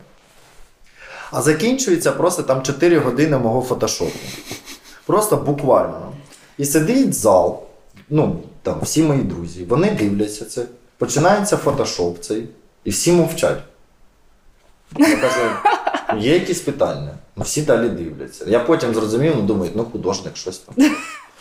Дивляться далі. Дивляться, дивляться, мені вже набридло це дивитись. І одна людина з залу каже: Слухай, а ти там взагалі був? І я такий, опа, нарешті. Але що виявилося, що це єдина людина, котрої немає в соцмережі, і вона не приймала оці три місяці участі буквальної. Тобто всі інші, хто лайкав мої роботи, е, точніше, лайкав мої фотографії, писав дописи, е, що як класно, що ти велей, котрі друзі, котрі мене добре знають, всі повелися, коротше, що я там був. І навіть коли ти буквально їм показуєш, що блін, це ж фотошоп, всі сидять і дивляться і мовчать. До речі, я потім цей кадр я зняв це зі сцени, я цю реакцію вставив там в кінець цього фільму. Ну і тобто, що ми хочемо від там, наприклад, наших. Е, як це? Як це? Ро- е, Від е, е, не наших. Що ми хочемо, я просто підбираю необразливе слово. Що ми хочемо від росіян, котрі постійно жили от в якомусь у цьому скривленому е, світосприйнятті. Цікаво. Тобто в мене взагалі жодних не було надій, що вони там щось вийдуть, що вони почнуть щось змінювати, бо вони дійсно дуже хочуть, щоб нас зафігачили. От. І це отакий, але це я робив тільки місяць, робив контенту і два місяці розпускав. Це був 18-й рік. Ні, це був 17. 17-й Або рік. 17 рік. От. Угу. І ти виграв з цим муху. Ну, з, е, з цим проєктом, да. Так. Він там трошки по-іншому був представлений, да, і там я отримав головну премію мухи. Мені здається, що це взагалі дуже крутий такий е, чекап, тому що ти по ходу пройшовся по всім найважливішим, найбільшим ем, таким конкурсам в Україні, при тому, що ти сказав, що ти ставишся до них досить так. е, Так тому я про них проходжуся. Ага. Тобто серйозно туди не можна подаватися. Ні, ну можна, ну, але загальна, загальна система вона ірон, іронічна. Я Є ж, е, є ж теорія, що модерн постійно змінюється постмодерном. І тобто, серйоз, якщо коротко, да, серйозне ставлення до мистецтва з іронічним. Тобто, в мене, е, в мене іронічне ставлення. І до себе, і до. І Дуже допомагає жити, я думаю. Звісно, да. Ну да, я такий, все. Окей, добре, муха. Е, Ти виграв муху, а після цього тв- взагалі, до речі, ти відчував якось, що твоє життя змінюється від того, що ти робиш якісь виставки в крутих галереях, або в яких інституціях в Києві, або от ти пройшов муху. Типу, ти відчував якийсь там, не знаю, попит на свої роботи, продажі? Ти взагалі їх робив якісь е, щось купували з цього всього? Ні, ну по-перше, я все ще не робив матеріальні роботи, тому що ну а коли їх робити? відеоарт? Ні? Ні. Нічого, нічого не продавалося і не куплялося. Е, з мухами яка історія цікава? Що, а, е, на твоє ще питання відповідь. Коли ти намагаєшся досягти якогось певного ідеалу, да, там, наприклад, для тебе це якась виставка в якійсь інституції, на шляху до цього ідеалу да, в тебе змінюються е, потреби. Тобто, коли ти вже досягаєш цих всіх конкурсів, е, найчастіше ти вже переріс, і це просто е, етап трошки назад. Тому ну, от більшість художників, там, моїх друзів, з котрими я там дружу, працюю да, творчо, е, для них е, це певне насильне над собою зробити проєкт виставку. Тому що ти в процесі роботи ти ростеш, і тобі треба, е, ти вже виріс, ти хочеш йти далі. А виставка або е, проєктна робота, тобі треба зафіксувати той етап, котрий був попередній. І це складно. Ти, ти повинен себе е, примушувати е, зупинитися в, на етапі е, розвитку для себе, щоб е, зробити якийсь просто чекпоінт. От Олександр Єльцин колись класно сказав, що виставкова діяльність в такому е, світосприйнятті, да, що це просто легімітизація себе як художника. Тобто, ну як е, ну, соціум він ставиться, да, ну там. Е, ти не можеш просто там казати я художник. Да? Ну, соціум він так вороже ставиться. А тут бац, у тебе є там дві виставки якісь, і ти себе легіментизував, типу, від'їбіться від мене. От, от про що виставки, знаєш, типу, Ага. щоб займатися далі там своїми, е, своїми експериментами. Ну, бути незадоволеним, як у моєму випадку. А ти не задоволений? Ну, постійно, звісно. Ну, це ж е, я незадоволений, постійно сумніваюся. Ці, я взагалі боюся людей, котрі не сумніваються. Це страшна річ. Ну, а сумніви вони допомагають ставити питання. А питання е, допомагають знаходити якісь певні відповіді або хоча б шляхи, де можна ці відповіді знайти. А шлях допомагає розвиватися. Е, согласна. Е, окей. Мухи закінчу. Да. Там який переломний етап стався? Що я виграв премію, на той час там теж була криза якась. І ця премія вона е, була 40 тисяч гривень. З цих 40 тисяч гривень е, 20 тисяч ти мав витратити на проєкт е, в Щербянкар центрі, е, ну, е, на свій проєкт. Е, А 20 тисяч тобі особисто йшло. З цих 20 я 10 роздав борги, а 10 я дуже швидко коротше, прокутів, тому що ти там рік я тільки мистецтвом займався і взагалі грошей не бачив. От, через місяць в мене грошей немає. І я такий зрозумів, ого, коротше, якщо я буду тільки мистецтвом займатися, і саме мистецтвом, яким я хочу займатися і розвиватися, то я просто не зможу жити. Ну, е, і якщо навіть я буду вигравати всі топові конкурси, просто там, які там існують, я все одно за ці бабки я не проживу. Ну і тому пішов ще більше там працювати, працювати в кіно і зробив там стьобний проєкт Шріб'янка арт-центрі, якраз пов'язаний з конкурсами. Він називався Велика вечірка тільки для художників. Англійською спеціально Або називався. ти один? Ні, я, оцей залишок, котрий залишився на проєкт, я витратив, я думаю, як же ж одне лічить бабки. Коротше. Ну, я дякую, до речі, Маріні Щербенко, що вона погодилася на, на такий проєкт. Е, Я накупив на всі ці гроші е, їжі, е, закусок, там, алкоголя. Ось, все це виставив в галереї, але не сервірував, а просто воно так в ящиках і стояло. От, е, і е, щоб туди зайти е, в цю зону, тобто галерея була розділена на певні зони, тобі бу- е, треба було довести, що ти художник. Як це ти зробиш, це вже твоя особиста відповідальність. І ось всі люди, хто дійшли, е, е, пройшли вже і е, опинилися в цьому е, халявному раю, вони могли теж брати на себе роль е, людини, котра відбирає. І в мене була якраз критика. е, Тобто, е, коли ти подаєшся на конкурси, да, на той час я там сприймав, що це якесь певне приниження. Тобто є хтось, хто ці хтось, хто тебе відбирають. Вони кажуть, що ти художник і маєш право, чомусь інші не мають, ти маєш. Або ну це ж е, не, не всі ж конкурси ти проходиш. Скільки раз ти проходиш ці там коло, знаєш, е, коло е, АДО, особливо коли ти молодий художник. Блін, а чого його взяли, а мене не взяли? Ну блін, тому що він класний художник, а я гівняний художник. Ну і я ставив це от питання собі: а хто відбирає, хто такий художник? Да? Тобто про цю систему легімітизації. Тобто для мене це сміш, смішні речі. Да? Тобто премія це теж така певна, е, певна е, лотерея. І просто я завжди ставився до цих конкурсів. Я вивів для себе. Е, Знаєш, як коли питають, а навіщо ви там виставляєтесь там тут або Пінчук арт-центр, всі скажуть, я так само так скажу, якщо це офіційна якась штука. Це можливість реалізувати проєкт, реалізувати роботу, там показати її в інституції. Ну, От, а я думаю, а що так всі кажуть? Блін, а я хочу тупо бабок і першу премію виграти. От постійно. І от реально, от я завжди хотів виграти першу премію. А потім я зрозумів, ну це ж типу класний буде стьоп. Я ще колись там отримав премію за відеоарт.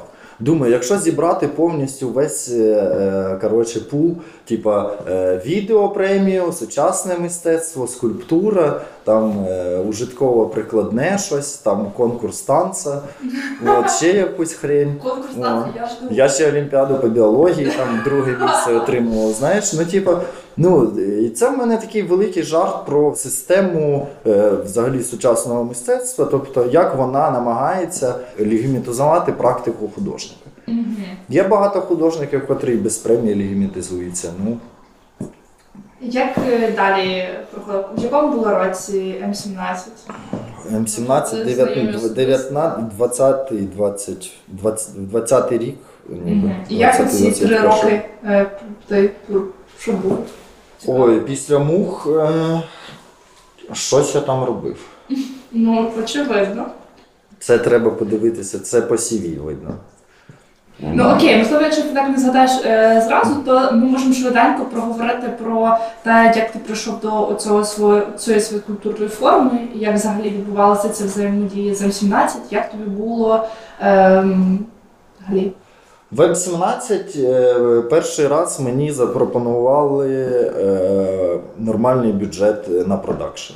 Тобто, завдяки тому, що в мене був е, вже досвід е, набагато більшої роботи в кіно, і я в 19-му році працював е, е, перший раз я працював головним художником е, в фільмі Марини Вроди Степне. І до цього я там працював багато. Я знав, як складати бюджет, як зробити продакшн, як ну якусь цю, цю логістичну всю цю систему. І, е, і вже розумів, наприклад, що мені не зовсім подобається там займатися от, рукоділлям, там і самому все фігачить. Тобто, що мене ну, я це вмію, тобто ти повинен це знати, але не обов'язково ти сам повинен там собі класти там е, паркет собі там сам замінювати. Ну коротше, це з будівельних якихось штук. І в М17 я там при подачі. Ну, звісно, я там після дедлайну вже там е, прорахував до кінця цей бюджет, але вони, вони мені затвердили бюджет, в мене не було жодних з цим проблем. Е, Який був бюджет, пам'ятаєш? Там було біля 5 тисяч доларів бюджет. Оу, це досить хороший бюджет, мені здається, для Да. української інституції. Там, е, ну, якщо я можу помиляти, не більше точно, ну, від, від 3 до 5 був. Окей. От, е, і там був певний контракт, ти отримуєш там е, 30%, починаєш роботу, потім на певному етапі ти там е, підтверджуєш, що е, ти працюєш, процес запущений, втримуєш ще частку, і потім е, в фіналі отримуєш е, решту коштів. Ну, до речі, в мене жодного разу не виходило, щоб я там не вкладав свої гроші. Але ну, е, вони поверта... е, в ц- цього разу вони повернулися. Але я вже так звик, що ти завжди складаєш свої бабки. Ну, коротше, що е, там щось там. е, А це ж е, ковід, не можуть зробити перекази. Взагалі не зрозуміло, чи буде там чи буде ця виставка. Потім я там закінчую фільм. Коротше, така от голова. От, і Ну окей, ну ти там вкладаєш свої, там думаєш, ну ладно, повернеться, буде А, гарно. Можеш добре. розказати для тих, хто не бачив, можливо, цю твою роботу, але я обов'язково, якщо ти даш мені посилання на де як це при тобі є, можливо, десь Є. в соцмережах це презентовано. Я це Є в боксі. І е, розкажи. Е, Ну, е, от з- з 16-го року, да, це була перша кришталева мрія, потім вона далі продовжувалася. Я ще зробив проект з кришталем в Лисичанську. Він знаходився в, до вторгнення е, росіян в Лисичанському краєзнавчому музеї. Ось і це така лейтмотив паралельно моєї практики. Тобто, одна гілка це естетика взаємодії більше, і, а інша гілка це якраз аналіз е, радянського минулого і цього всього стафу. І тут ем, все одно ця тема з кришталем вона нікуди не зникла. Я почав збирати багато цих предметів у людей, збирати у них історії. На виставці цього не було представлено, але для мене було важливо, щоб ці предмети були автентичні.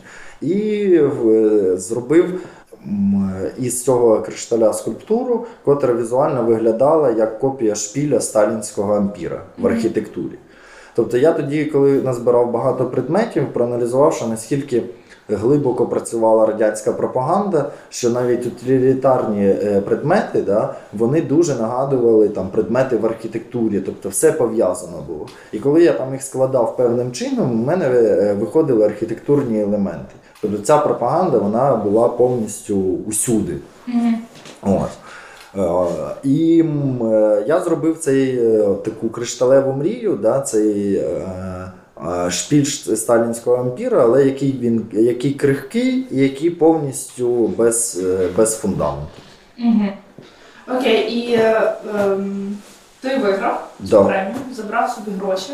Да. Е, як швидко ти їх прогуляв? А на той час е, в мене вже був досвід е, і знайомство з людьми, котрі вигравали премії, і вони мені розповідали, як швидко вони витрачаються. І я взагалі не витрачав ці кошти дуже довго. І в мене були свої збереження, я ж постійно працював в кіно. Ось, е, і я просто їх там відклав. Окей, давай тепер до теми Пінчука.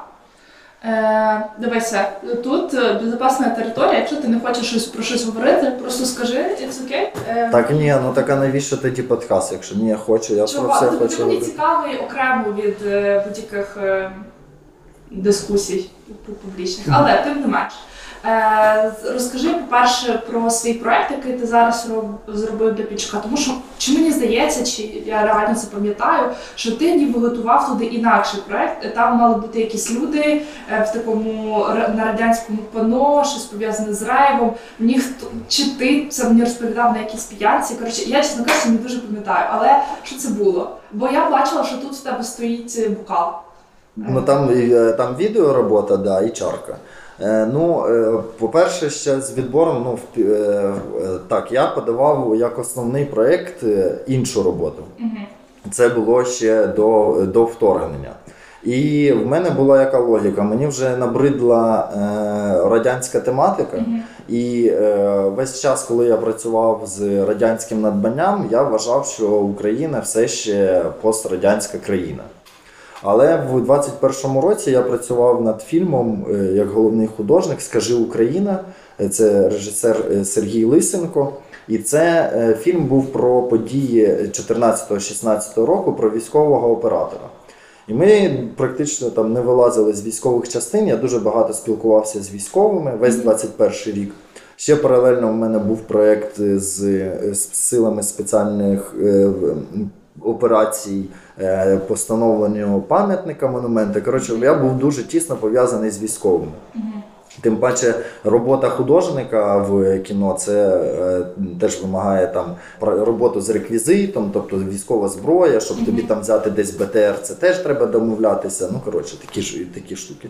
І в мене повністю на прикладі військових в 21-му році змінилося сприйняття е, взагалі України, тому що я зрозумів, що ми вже зовсім не совкові. Тому що я там, коли був в Кропивницькому в частині сил спеціальних е, операцій, і е, го- головний цієї частини, полковник, коли ти з ним спілкуєшся про тему мистецтва, він там може тобі відповідати там цитатами Ніцше. Ого. Там е, люди дуже освічені, е, зовсім не совкові. Столовка, в котрій ми там їли, це не це не показуха, тому що це, е, це люди, котрі вибрались. е, Ну зрозуміло, що це не вся армія, така, це там еліта нашої армії, але взагалі ну там совком взагалі не пахне. І я зрозумів, що я просто хочу, що вже окей, все. Е, Ми вже не повернемося в Савкадроч. Я хотів от, е, закінчити, закінчити е, роботою в Пінчук-арт-центрі якраз цю радянську, радянську гілку, котра мені вже, вже набридла. Ну і вже змінилося повністю антураж там змінився. В Києві там з'явилися багато маленьких, маленьких ініціатив, да, багато кав'ярень. Ну, коротше, воно вже не совково все. Інше покоління.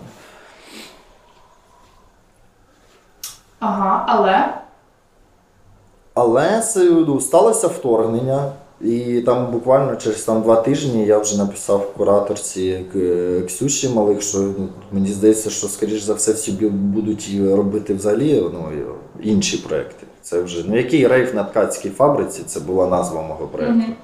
От, який був е, пов'язаний якраз я там аналізував ревіталізацію, зміну е, призначення простору і зміна функції робітників. От. Ну там був класний проєкт, я дуже жалкував, що ну, може ще зробиш. Може, але ну, е, багато е, проєктів е, їм достатньо існувати тільки в тебе в голові. Він вже настільки продуманий там у мене. Я там рік його розробляв, то, тот проєкт, що це як там у Параджанова, що фільм готовий і залишилось тільки зняти. Да. Ну це я вже так е, Як не цікаво. відбувалася ваша робота з куратором взагалі? Як ця механіка створення цієї експозиції відбувалася? Як взаємодія з Бьорком, з Малих? Взагалі, як це все відбувалося? Ну тут е, е, на першому етапі е, нічого не відбувалося, бо ніхто не знав взагалі, чи буде виставка, хто що буде робити, і всі займалися там. е, Виживанням е, там е, свої. Ну коротше, ще е, організм не звик до нової, нової реальності. А паралельно ми почали знімати фільм, там режисер Андрій Лісецький. Ось е, ми, ми в 19-му році десь виграли пітчинг в Держкіно знімати фільм про одного художника. Коротше. Ось. Цим одним художником є ти. Ні. Не я. Але так сталося, що е, ця ідея трансформувалася в те, що будемо знімати за про мистецтво там під час війни, тобто художники під час війни, вторгнення. А сталося це випадково. Е, Ми ем, знімали от разом з режисером Сергієм Лисенка такі, типа, пропагандистські ролики, ну не пропагандистські ролики для генштабу. Тоді був такий хейт-спіч великий, що е, про те, що нам не, допо- не допомагають західні партнери. Вони насправді вони допомагали, але це було не публічно. І треба було зняти хоч якісь там, да, е, якісь ролики, там е, подяки е, там, американцям, французам, е, там, тим же німцям. Ось. І в нас була одна локація, ми вже знімали на цій локації, і, і е, зірвалося там по героях щось у нас, е, ну, не змогли герої приїхати. І а локація є. І з тим мужичком я був знайомий вже. В нього там на виноградарі е, потрапила. Ну там багато фотографій в будинку п'ятиповерховому, де немає зовсім стіни стар- старцевої. От. Ну і режисер каже: ну давайте все одно поїдемо, щось познімаємо. Ну давайте, ну а що будемо робити? Ну, режисер, ну я ж режисер, я буду режисувати. Оператор, ну я ж оператор, я буду оперувати. Я кажу, ну а я ж що буду, блін, ну давай, ну коротше, ну і ми приїхали туди. Ну і я почав. Ну, чорнив, що ти можеш одразу вигадати там за 10 хвилин, поки їдеш. Ну, типа, художник в просторі, ну окей. Ну, коротше, ходжу я в цьому просторі. Ну що там, ну, розфігачене все. Ну, добре, що я вже знав, там всі живі, здорові, нормально, але ну, це ж яка величезна травма. Ну, ти, я почав занурюватись в себе, що ну, уявляти, що якщо це був там мій простір. Да? Потім я дізнався, що це квартира 14 в е, ця квартира. І потім я знайшов там е, уламки кришталю. І мене тригернуло, окрім уламків цього кришталю, я знайшов там дитячі фарби і знайшов дитячий малюнок. І я прям там на цьому місці там е, стіл, розріб його і почав. У мене тільки палець був із матеріалів. Ну от почав пальцем малювати цей кришталь. Ну не знаю, така психотерапія. І потім воно е, пішло, і ми як пішло? В плані, потім я почав цими ж фарбами, котрі знайшов, теж замальовувати кришталь. Не знаю для чого. А потім ми їздили ще з експедиціями в Бучу, Гостомель, там в Чернігів, почали спілкуватися з людьми е, в їх зруйнованих оселях. Я е, почав помічати якісь е, спільні риси якраз цієї візуально, як візуально відображалася ця трагедія. Да? Тобто зруйнований будинок, або якщо він порожній, це тюль, котра виривається з не всередину простору, а з простору назовні. От, і багато якраз розбитого цього кришталю. І в Бучі я знайшов різні чарки. Ось, ну, а це ж моя, моя тема, вона так тригернула. І ну, уламки розбиті. І потім, коли приїхав в майстерню, ну, хотів, е, хотів склеїти, е, відновити цю першопочаткову форму. І мені це метафорично нагадало якраз такий кадр, який ми зняли, чи не зняли, чи я його побачив, чи вигадав навіть, неважливо. Е, жіночка в Гастомері, вона, коли нам щось розповідала, вона прибирала в своїй оселі. Вона, тобто, намагалася в ну, там, будинок постраждав, е, відновити якийсь свій побут. А як, але якщо дивитися на жіночку, ти бачиш людину, котра прибирає, а якщо повернутися в бік, ти бачиш, що просто це там п'ятий поверх і немає повністю стіни. Тобто є запит віднов, відновлення, і ми точно відновимось, але ці шрами вони залишаться назавжди. Тобто е, ця травма вона вже нікуди не дінеться. І тобто для мене ця чарка, там, якщо е, подивитися, вона вся вкрита таким е, кракелюром і цими тріщинками. І тобто, навіть коли я склеїв і відновив частково цю першопочаткову форму, все одно ці шрами вони залишилися. Ну і це робота, як там от Ксюша Малих, вона там, ну і там ще відео певне є, теж метафоричне, про занурення. Як тобі робота взагалі з куратором? Яку роль куратор грав в цьому всій твоїй роботі? Ну, Якось тебе, я не знаю, наштовхував, ви проговорювали, як взагалі виглядала ваша технічна ваша робота? Ну, спочатку я працював в Ксюші Малих. Я її дуже поважаю як кураторку. Я не знаю до цього. Ну, можливо, це така перша у нас серйозна робота, але ми е, були знайомі один з одним і знайомі з е, практикою один одного. Тобто, в нас є певний фундамент якоїсь довіри. Да? І е, коли ми зустрілися, я пропонував там декілька проєктів. Але це так дуже умовно на словах було. Ну я показав цю чарку, розказав концепт, і ми вирішили залишити, залишити цей проект, і потім я його далі розвивав. Тобто, ну як проходила робота? Напружено проходила робота, але цікаво. Без суперечок е, е, не обійшлося, але це все суперечки е, творчі, вони завжди, завжди, завжди цікаві. Тому що будь-яка суперечка в творчому сегменті вона потребує аргументації. А щоб навіть аргументувати свою думку людині, коли ти знаєш, що вона протилежної думки, це досить складно. Але взаємна, взаємна повага вона допомагає. Ти залишився задоволеним проектом в кінці, як воно виглядало? Ти взагалі знав, що будуть в кінці виставляти інші художники? Чи ти вже на е, Ні, не знав. Я знав декілька. Я знав декілька. Я знав, що є кураторське рішення, що в моєму залі буде е, ще робота іншої художниці. Е, Я дуже радий, що це дуже сильна робота. Ось е, тут складне питання. Тобто, я вже приймав участь в Пінчук арт-центрі в, там, в тому ж 17-му або 18-му році до цього.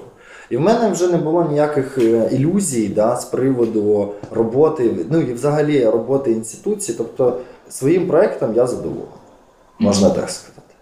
Окей, тоді давай е, до цієї статті заборони, боже, вона ж так називається, як вона називається, боже, це видання.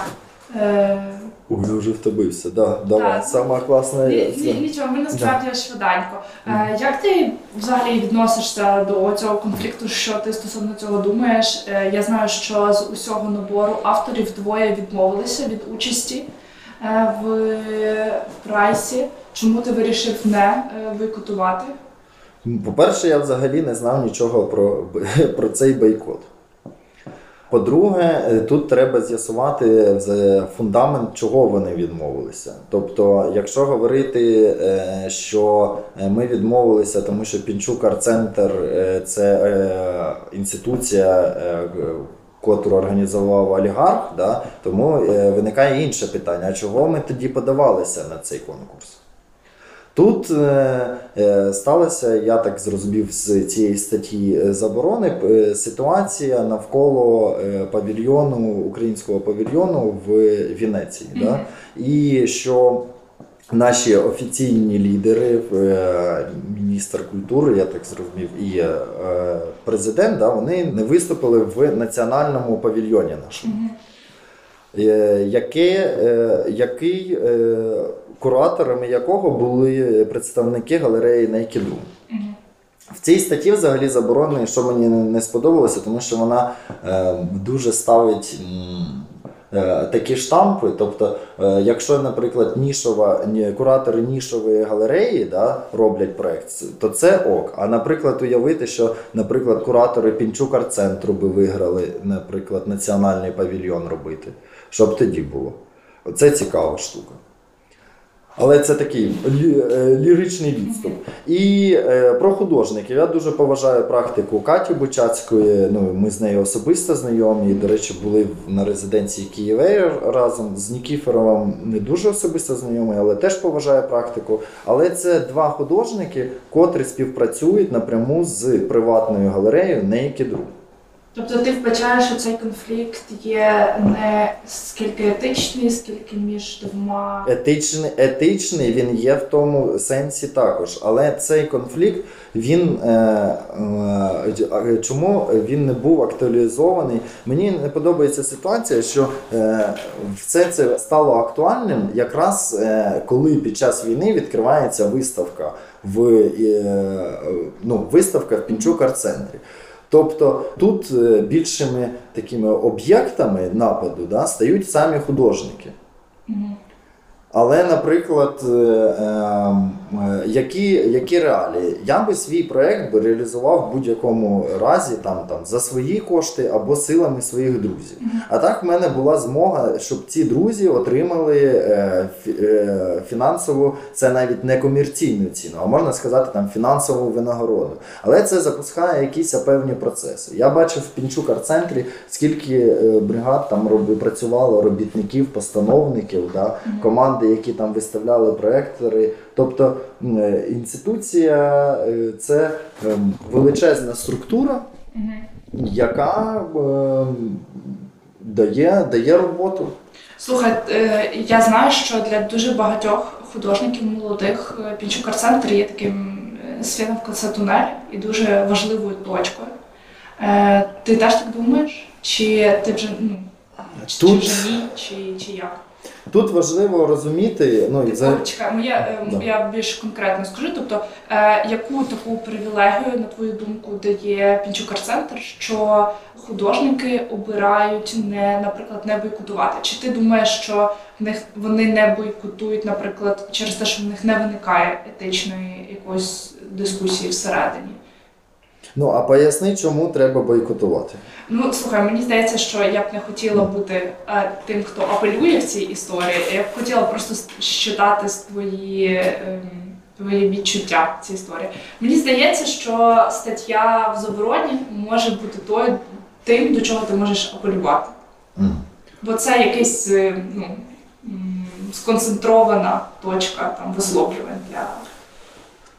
Е, По-перше, е, спочатку, е, на жаль, е, із-за того, що в Україні немає музею сучасного мистецтва, е, Пінчук арт-центр чомусь почали так сприймати. Тобто е, е, е, був брак взагалі інституцій в Україні.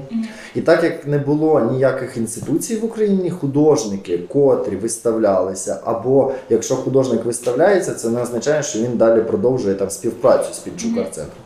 Або художники, котрі співпрацювали з Пінчук арт-центром, взагалі просто громадськість їх сприймала е, це як зріз українського мистецтва. Це не так, тому що паралельно відбувалося дуже багато процесів. Дуже багато процесів в сфері там самоорганізації, в мистецтві е, теж е, децентралізації, да, в іншому мистецтві. Це перший момент. Другий момент Пінчук арт-центр це повністю приватна інституція, яка, як і будь-яка інша приватна інституція, переслідує якісь певні свої інтереси.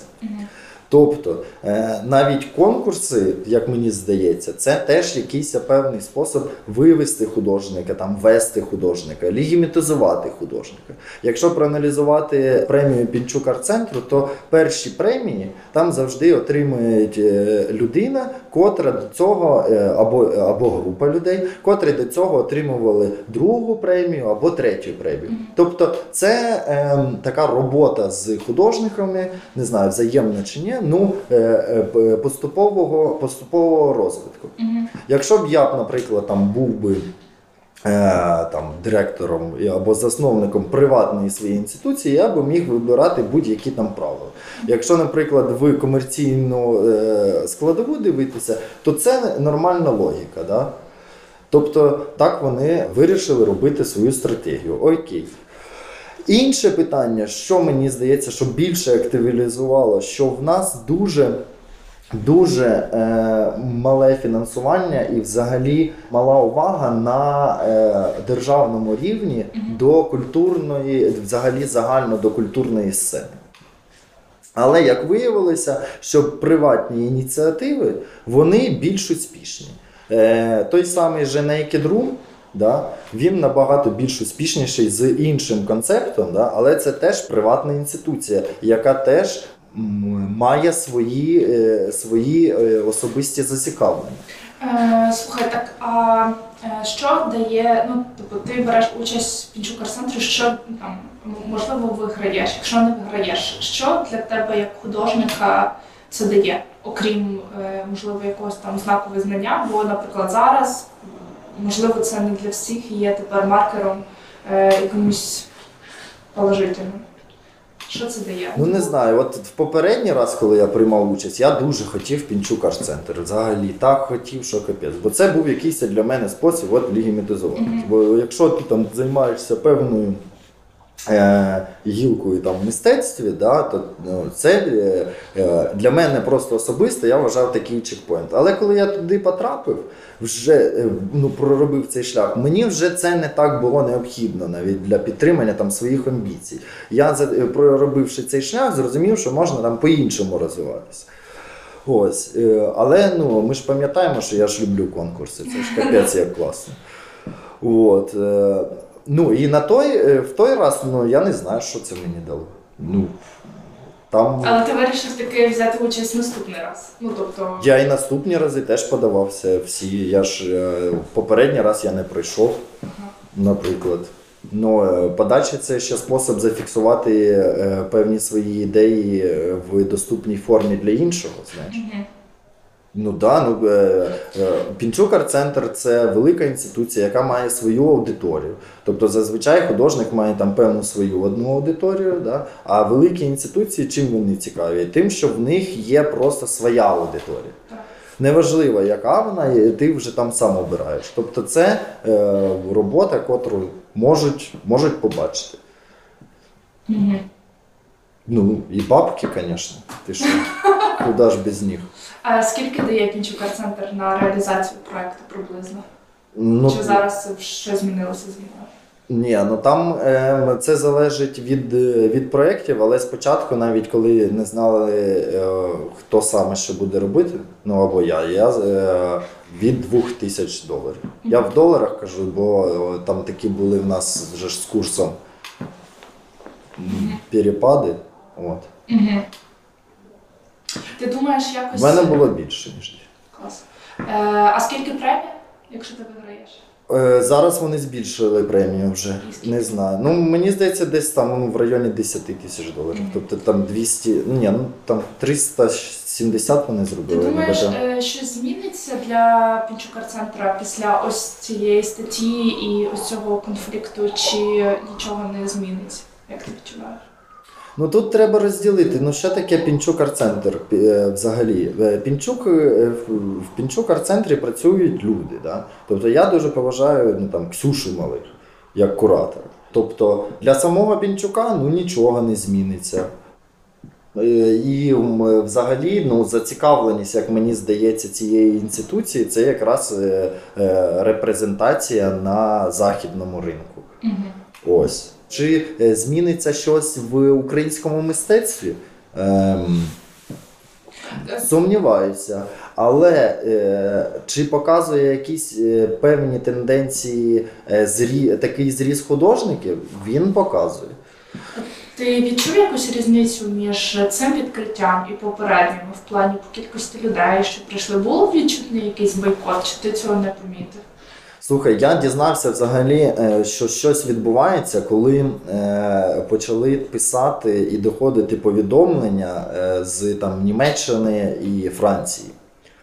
І почали запитувати, а що там відбувається. Я кажу, не знаю. Спустився на- на поверх нижче до друга в майстерню.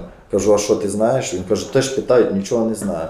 А ми в Києві е, відрізані від інформації, хоча тут поряд знаходимось, немає зв'язку, немає світла. Я, щоб зня... дозняти е, свою відеороботу, змінював три локації. Насправді, щоб зняти там певні шматочки, треба дуже багато стафу і реквізиту, і дуже багато інструменту і техніки. Тобто ми замовляли спеціальний кран, е, слайдер, тобто будували спеціальні конструкції, щоб зняти там е, тільки на один кадр там що в один день. Ось е, і це все е, з відключеними світла. Тобто відключають світло, ти їдеш, береш генератор, приїжджаєш. Потім е, виявляється, що там в цьому генераторі закінчився там дізель. Потім що тобі треба ділити масло. Ну коротше, стільки головняка, що який нафіг я Я взагалі не знав, що відбувається. Це е, треба обговорювати, але мені зовсім не зрозуміло. От е, е, я дізнався, що там е, напали там на е, Катю Лісавенка з е, Мені дуже сподобалася її відповідь про те, що не у всіх є така привілегія бойкотувати. Ну, шикарна здається. відповідь. І вона взагалі мені відчувається, і ми не знайомі особисто, на мій превеликий жаль, але мені відчувається її персона досить такою. Ну, не- м'якою не в поганому сенсі, а просто що коли я побачила такий досить ем, чіткий, трошки жорсткий вислів, я зрозуміла, що вже довела. От якось так для це переживалося, і мені дуже сподобалося, як вона Да, ну тут просто ця ситуація поставила в е, це не ранг дискусія, а ти повинен оправдовуватись. Тобто мене один раз, це коли ми останній раз були, запитали, ну що ти вирішив типу, приймати участь. Я сказав, да, вирішив все. Ну я не хочу е, мати якусь дискусію в тій ситуації, коли мені треба е, виправдовувала. в- виправдовуватись. От і.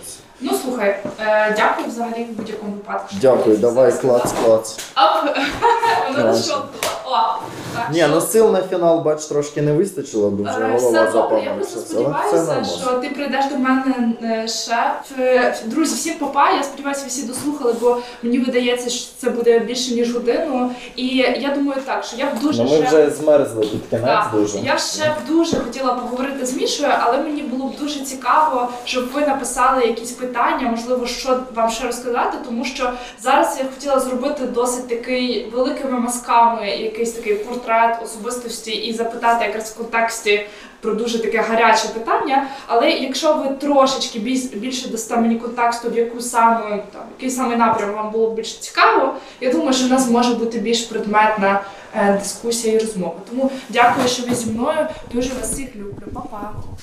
Тепер зараз ми це все виключимо. Мені подобається драматургія подкасту, яка зараз е, виходить. Так я ж драматичний чувак, звісно. М, Так. Ти взагалі золотий герой. Дуже дякую тобі, що ти подобається. О, ну тебе теж спасибо, ти що я там розпіздявся.